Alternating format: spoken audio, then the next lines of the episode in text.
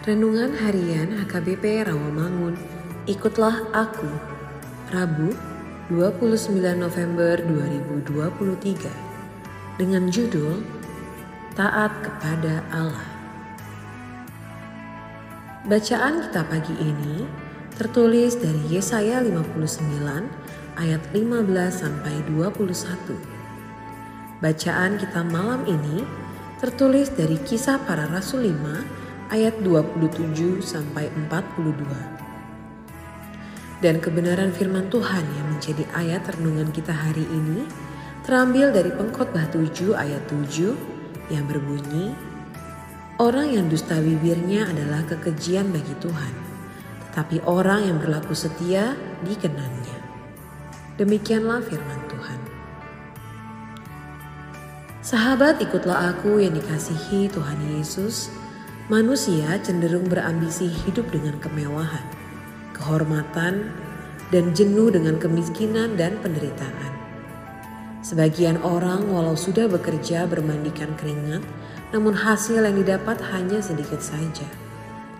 Bergerak dari keadaan yang demikian, sebagian ingin mencoba memperbaiki kedudukan dan ekonominya secepat mungkin dengan usaha dan pengorbanan yang seminim mungkin juga. Secara logika, hal itu tentu tidak mungkin. Namun karena sudah terpatri di dalam pikirannya, maka manusia yang tergolong dalam tipe di atas jadi terjerumus ke dalam perangkap dosa dengan melakukan apa pun yang dapat dia lakukan tanpa mempertimbangkan apakah tindakan itu menyalahi prinsip-prinsip moralitas, etika, ataupun prinsip kebenaran firman Allah dan merugikan orang lain. Berbagai cara yang haram pun mulai menjamur di dalam pikiran mereka. Dan salah satu di antaranya adalah dengan memberikan suap dan pemerasan kepada orang lain. Kitab Pengkhotbah memberikan pernyataan yang amat tegas dan lugas di seputar pemerasan dan penyuapan. Kedua kata itu memiliki konotasi yang negatif dalam ungkapan kitab pengkhotbah. Pemerasan dan penyuapan tidak boleh terjadi dalam ruang lingkup gereja dan tidak layak dilakukan oleh warga gereja.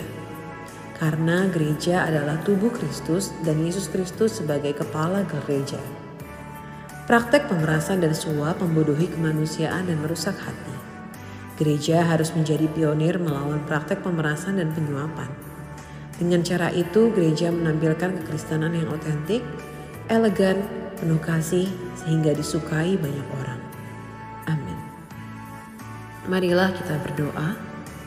Ya Tuhan Yesus Kristus, ajari kami untuk selalu setia kepadamu sebagai kami ini adalah anak-anakmu. Amin.